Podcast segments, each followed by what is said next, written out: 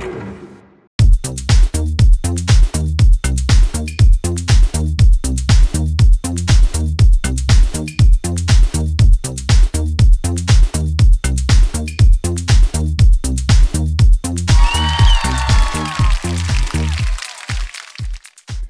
うも、キミ西です。毎週木曜日か金曜日になると大体これの話を最近してるんですけど、ドラマのね、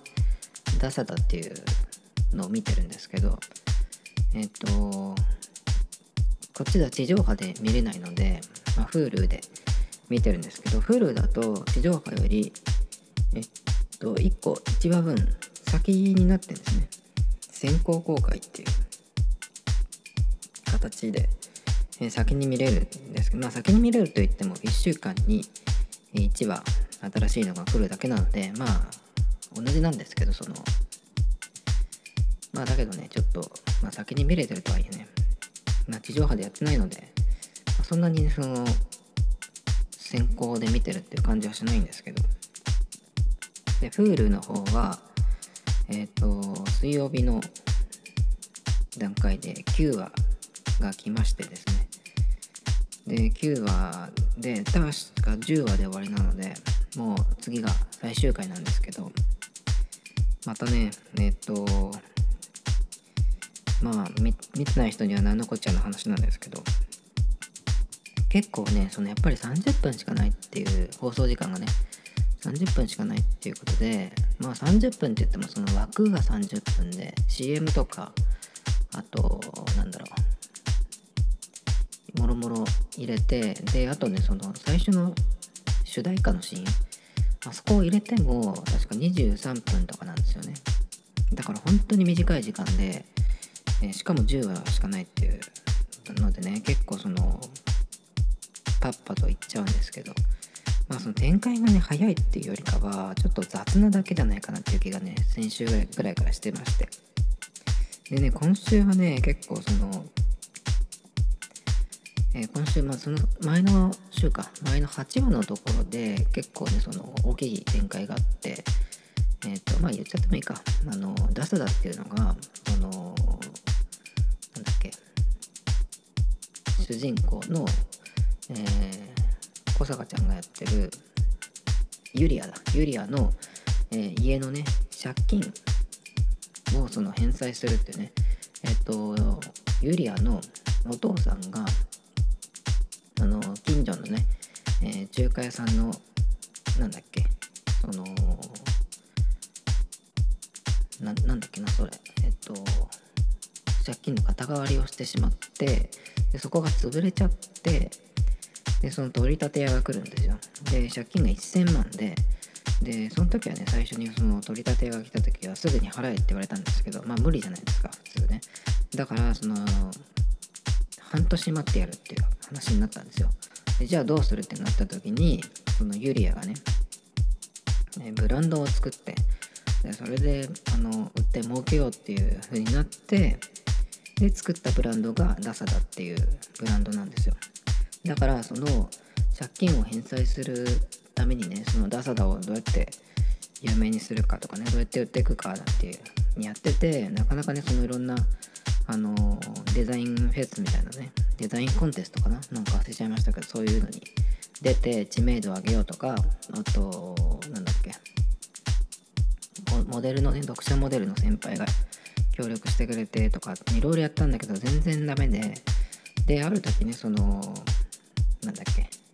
ファクトリーっていうそのドラマの中で出てくるあの芸能人がいるんですけど Perfume みたいな感じとねその女の子3人組の、まあ、ユニットがあってでその、えーファクトリーのねメンバーがそのダサダの服を着て、えーインスタにアップしてくれたら一気にねバズってっていう風な感じで。でまあそれがあってで一気にねあそれがあったのがえっとね7話の終わりだっけかな。で8話になったらもうねえっ、と一気に売れて、えー借金返済しましたなんていうふうに言ってたんですよね。だからそのドラマ的には結構その借金返済するためにダサダはどうやってやっていくかみたいな感じで進んでったんですけど結構ねその8話のところでもうあっさりとねえっ、ー、と借金返済したっていう返済し終わりましたっていうふうになったんで結構ねその借金のところではその一緒にダサダをやってるデザイナーの、えー、同じクラスメートのね沙織っていう子がいるんですけどその沙織のお父さんが借金取りなんですよね実は。っていうのがその後で発覚したりとかしてでまあいろいろあって、ねまあ、娘を、えー、ここに来させないとかね言ってたのもあったんだけどもうそれもなんかあっさり解決してなんかどんどんねトントン拍子に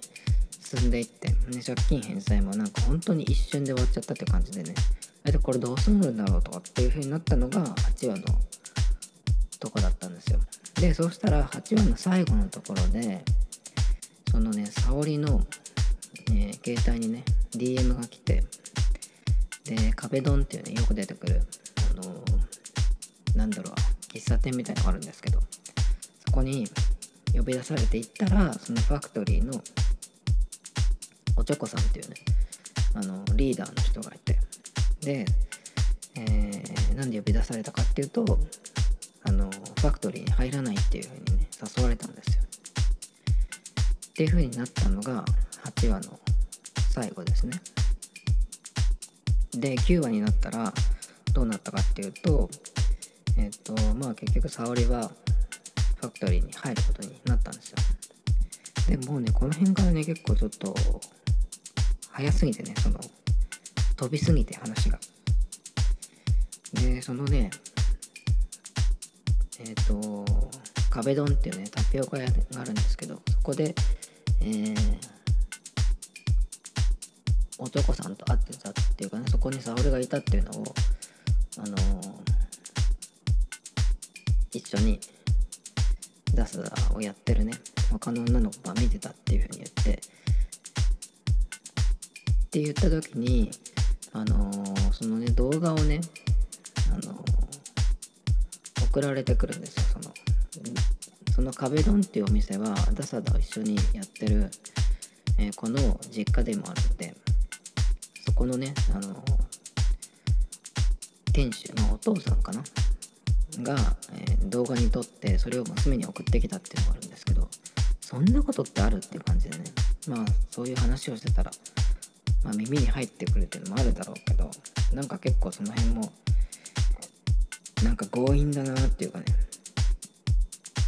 強引な作りだなっていう感じで見てましたけど。でねそれでまあデザイナーが抜けちゃったってことであでもデザイナーが抜けちゃったってまあそれでねえっとあるっていう話になったんだけどだけどねそこでねちょっと喧嘩するんですよ。そのメンバー同士でね。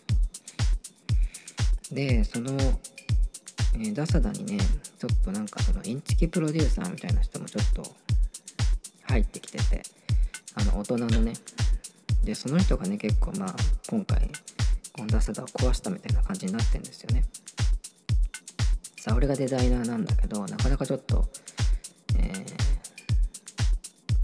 たくさん作らなきゃいけないっていう風になってて。であのデザインがなかなかその新しいのが上がってこないっていうことでこのなんかプロデューサーがねその沙織の、えーデザインをもとに他の人にねそれをこうアレンジさせてこれでいこうみたいなね風に持ってきてたんですよね。でまあその辺から結構その話がこじれてでちょっと喧嘩になってねメンバー同士で。で沙織は抜けちゃってでファクトリーに入っちゃうんですけど。でそこで、えー、ユリアがねもう沙織がいないんだったらダサダはダメだってその場であのもう解散ですって言って解散しちゃうんですよ。だからもうダサダっていうタイトルなのにダサダはなくなっちゃったんですね9話でね。だから結局ねダサダはねあのプロデューサーが壊したんですよね。まあそういうのよくありそうな話。だけどなんかあっけなくね。あの本当にあっけないいろんなものが。話が早すぎてね。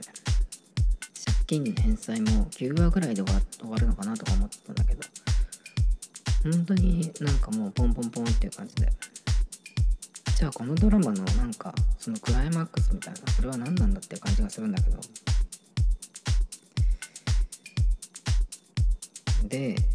えっと今回は結構ねだからそのファクトリーにえ沙織がね加入する加入したっていうことで結構その辺のね、えー、ファクトリーの現場のシーンが結構出てくるんですけどファクトリーのメンバーの名前はねあのおちょこと、えー、ドックリンとあとなんだっけなうんともう一個思い出せない。なんだっけな。あグイ飲みだ。おちょこグイ飲みドックリンなんですよね。みんなそのお酒を飲むあのなんていうの入れ物の名前になってるんですけど。で、えー、沙織が入ってね杯になるんですよね。でなんでかっていうとなんかそのプロデューサーみたいなのがいるんですよ。ファクトリーにね。でそのプロデューサーがなんかあのヤクザの娘だと思ってたらしくてねそっからなんか杯ってつけたって言ってたんですけど結構ねこのプロデューサーが出てくることでね今までその沙織が信じてたそのファクトリーがね、えー、そのいろんなことが嘘だったっていうのがねこうだんだんこう分かってきちゃうわけですよ裏を見ちゃってね。ということでこう結構その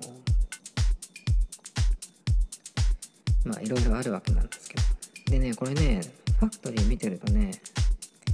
まあ3人組がこう4人組になるっていうことで結構このダメになるパターンだなんとかっていうふうに、えー、思って見てるんですけど。あとねそのファクトリー今までおちょこさんぐらいしかちょっとこう出てくる喋るシーンがなかったんですけど今回全員ね結構ちゃんと出てくるんですけどあのメイメイことね東村メイちゃんなんかはもう普通にそのままですね。あのあんまりその器用にお芝居とかしなさしそうな感じがしないんですけど。割と唯一じゃないかな。あのそのまんま。あでも井口はあれだけど。ゆうてはでもあのキャラでねあの1個作ったっていうちょっと、ね、快挙をやりましたけど。そうじゃなくてもう東村芽そのまんまっていう感じでね。結構ねあれは僕は潔いなと思って見てましたけど。いいですね。変になんかその役をやるよりもそのまんま棒読みみたいな感じなんだけどはっきり言っちゃうと。でもねあれが結構そのいい感じだなと思って逆にねと思って見てましたけどね。ねファクトリーねそのやってその僕最大の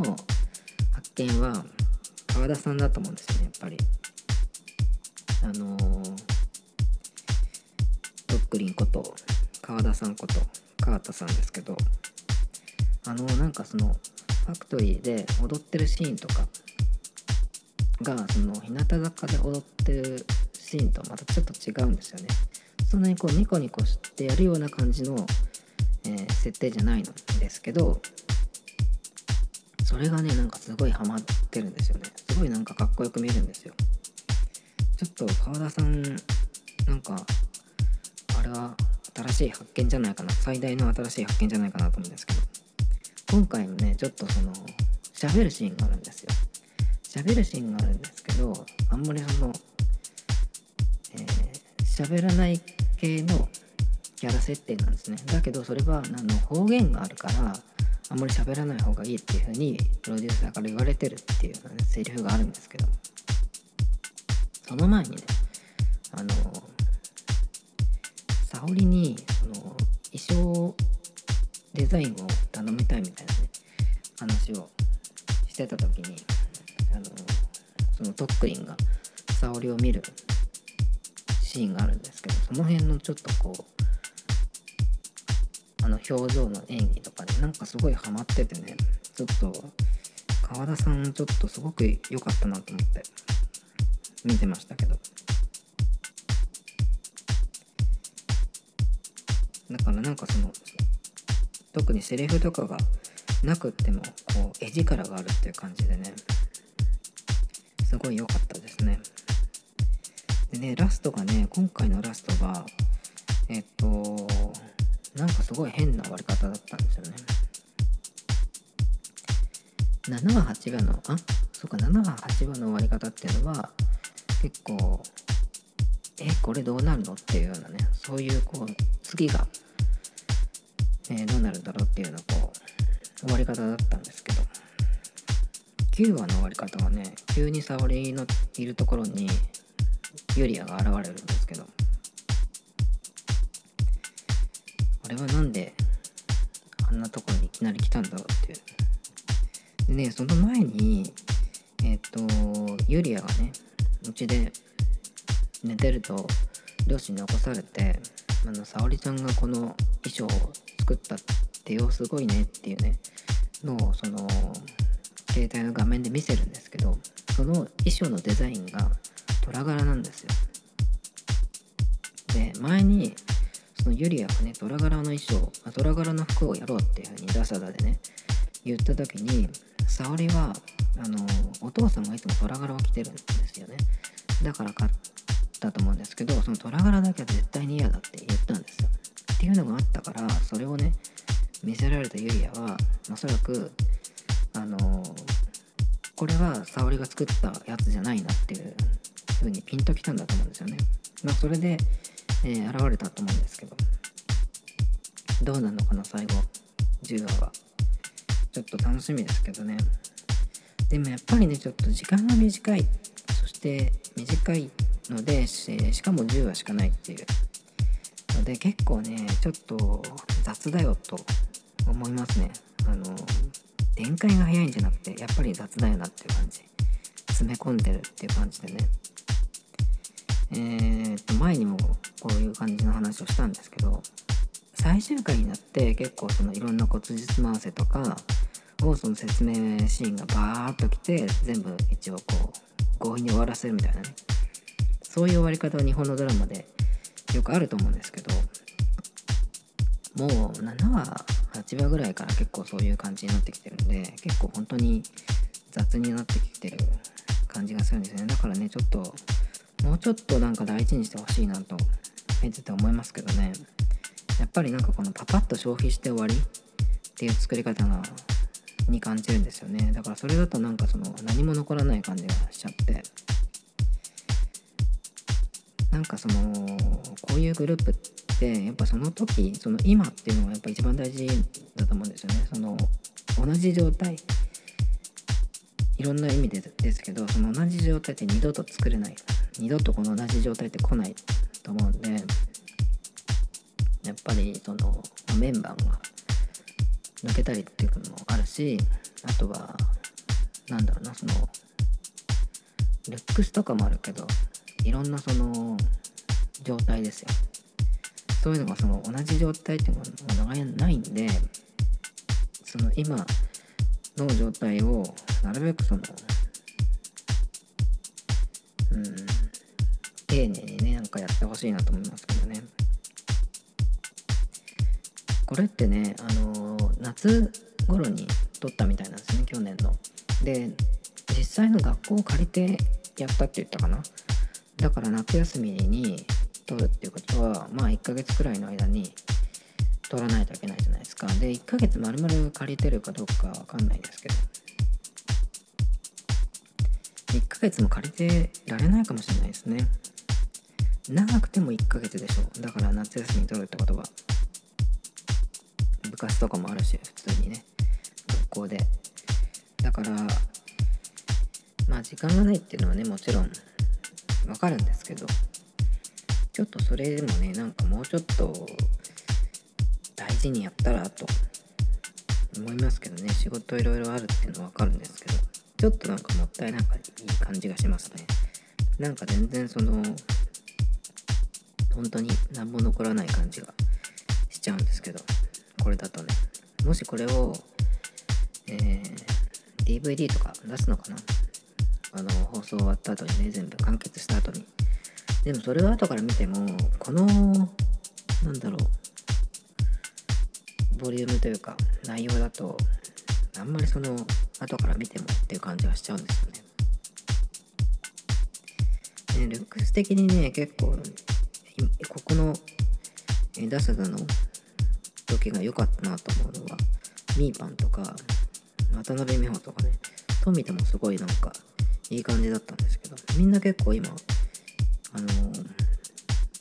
ー、いい状態だなと思って見てたんですけど、まあ、これからすごく上がってくることも、えー、いると思うんですけどやっぱり結構忙しくなってくると負荷もかかるしやっぱねその生ものって感じだから大変だと思うんですけどね。だからなるべくそのいい時にしっかりいいものを残すっていう方にした方がねいいんじゃないのかなと思っちゃうんですけど。雑にねそういうなんか適当なものばっかり作ってると結局オタクの人はねその何でもお金出してくれるけどただそれだけで本当に、え消費して終わりっていうね感じになりそうですね。あえっ、ー、とねあのダサダにえっ、ー、と出てくる俳優さんで、まあ、日向坂のメンバーじゃない人たちですね。で結構ねあのー、あのドラマに出てた人が結構出てるんですよ。あのあなたの番ですっていうのね去年の夏ぐらいだったかな。えっ、とずっと見てたんですけどそれにね出てくる出てた人たち3人はいたと思うんですけどまずえっとあの人がなんだっけ？ユリアッチのクラスの担任の先生ね。あの人もそうだしそれから沙織のお父さんの役やってる人もそうだしあとそれから袴田義彦さんが出てきましたね。久住ですよ。まあね。えっ、ー、と同じ日テレ系列で、まあ、木本康史系っていうこともあるのかなとか思いましたけどね。袴田義彦はあれですあのファクトリーのプロデューサーの役で出てきますね。え先生って呼ばれてました。なんかそこでね、えっと、そのプロデューサーのセリフでね、あの、ファクトリーがその何でも作ってるんじゃなくて、大人がね、作った嘘なんだよみたいなね、そういうような、こう、話の展開があるんですけど、それ聞いてね、欅坂のことですかとかちょっと思っちゃいましたけどね。まあ、それはいいですけど。でね、えっと、そう今のその話の前にそうねあの適当にやってるとそのオタクの人はお金出して、まあ、それで終わりじゃないっていう話をしてたんだけどででもねその日本で売れてもあのグローバルチャートには入ってこないんですよ入るわけないですけどあの僕結構 Apple Music とか Spotify とかでその日本の音楽は聴きたくないのでグローバルチャートっていうのをねよく聞くんですよ。新しいもの聴きたい場合はね。でそうするともうもちろん日本は全然入ってこない。で今ね Apple Music の方かな BTS っていう韓国のねグループのが1個入ってたんですけどこういうとこにやっぱ韓国のはたまに入ってくるんですよね。まあ一瞬だけだと思うんですけど。えー、なかなかそういうアジアのものが本当に、まあ、トップじゃないですね。結構まあ100位の中のどっかに入ってるぐらいな感じなんですけど。でねこのね、えー、グローバルチャートよく聞いてるんですけどそうするとあのー、気が付いたことがあってもう全然ねロックって入ってこないんですよね。もう何年もじゃないかな。たまになんかそのバンドによっては入ってくることもあるんだけど、まあ、めったにないですねロックロックバンドとかが入ってくるってことがでロックがそのチャートとかに入ってくるのって日本だけっていうと言い過ぎかもしれないけど日本がやっぱり特殊ですよね。日本ってまあなんかその若いロックバンドが出てくるじゃないですか。絶対聞けませんけど。ダサいの分かってるんでね。まあ聞かないんですけどなんでねそういうグローバルチャートにはロックが入ってこないけど日本はねそんなその、えー、ロックバンドみたいなのが受けるのかいまだにね、えー新しいのが出てくるのかなと思ったんですよ。でその時にちょっと思い出したことがあって前に坂本龍一さんだったかなどっかのインタビューかなんかに答えてる時に日本はね博物館だっていうふうに言ってたんですよ。どういうことかっていうとそのとっくにその終わったもの、えービートルズとかエルビス・プレスリーとかそういうなんかすごく古いものとかねの、えーコピーをねずっとやってる人とかがいるっていうで例えばそのロカビリーで言っても古いロックでもそうなんだけどそういうのをなんかその道なんとか道みたいな感じでさその道みたいにしてそのテンプレ化して、えずっとねそれをこれはこういう風にやるのが正しいみたいなねことをずっとやってる人がいるっていう日本くらいだっていうふうに言ってたんですね。だからその古いものがずっと、えー古いままあるのがその博物館だっていうふうに言っててあなるほどなっていうふうに思ったんですけどなんかそういう日本人はそういう気質なのかなんかわからないんですけどやっぱねオタクなんじゃないかなと思うんですけどオタクの人が大勢いる。それとあとは何て言うのかなこう何でもそうだけど音楽とかに限らずすぐこう名前をつけて何でもそうだけど固定するというかさ勝手にこう名前をつけてジャンル分けみたいなのをしてまあテンプレ化するってことですよね。あとはまあそうやって、えーオタク化していくっていうかさだからそういう人が大勢いるから日本ではその終わったものがいつまでもあるっていうかいつまでもあるしまあ新しいもののようにね、ックバンドが出てくるとかっていうのもなんかそういうことなのかなとかちょっと思ったりしますけどね。あとは宗教にはまりやすい国民性っていうのもあるかなと思うんですよね。バンドとかってやっぱそうじゃないですか。無宗教って言われたら絶対否定すると思いますけど外側から見たらそうとしか見えないんでやっぱりそのオタクな、えーところと宗教にはまりやすいっていうところで日本が、えー特にねグローバルなロックは、えーもうなんか終わってるそういう時代じゃないんですけど。だけど日本ではなぜか、えーだにチャートに出てくるというかっていうことかなとちょっと思いましたけどね。Tomito Times Podcast. This program was broadcasted you Anchor FM.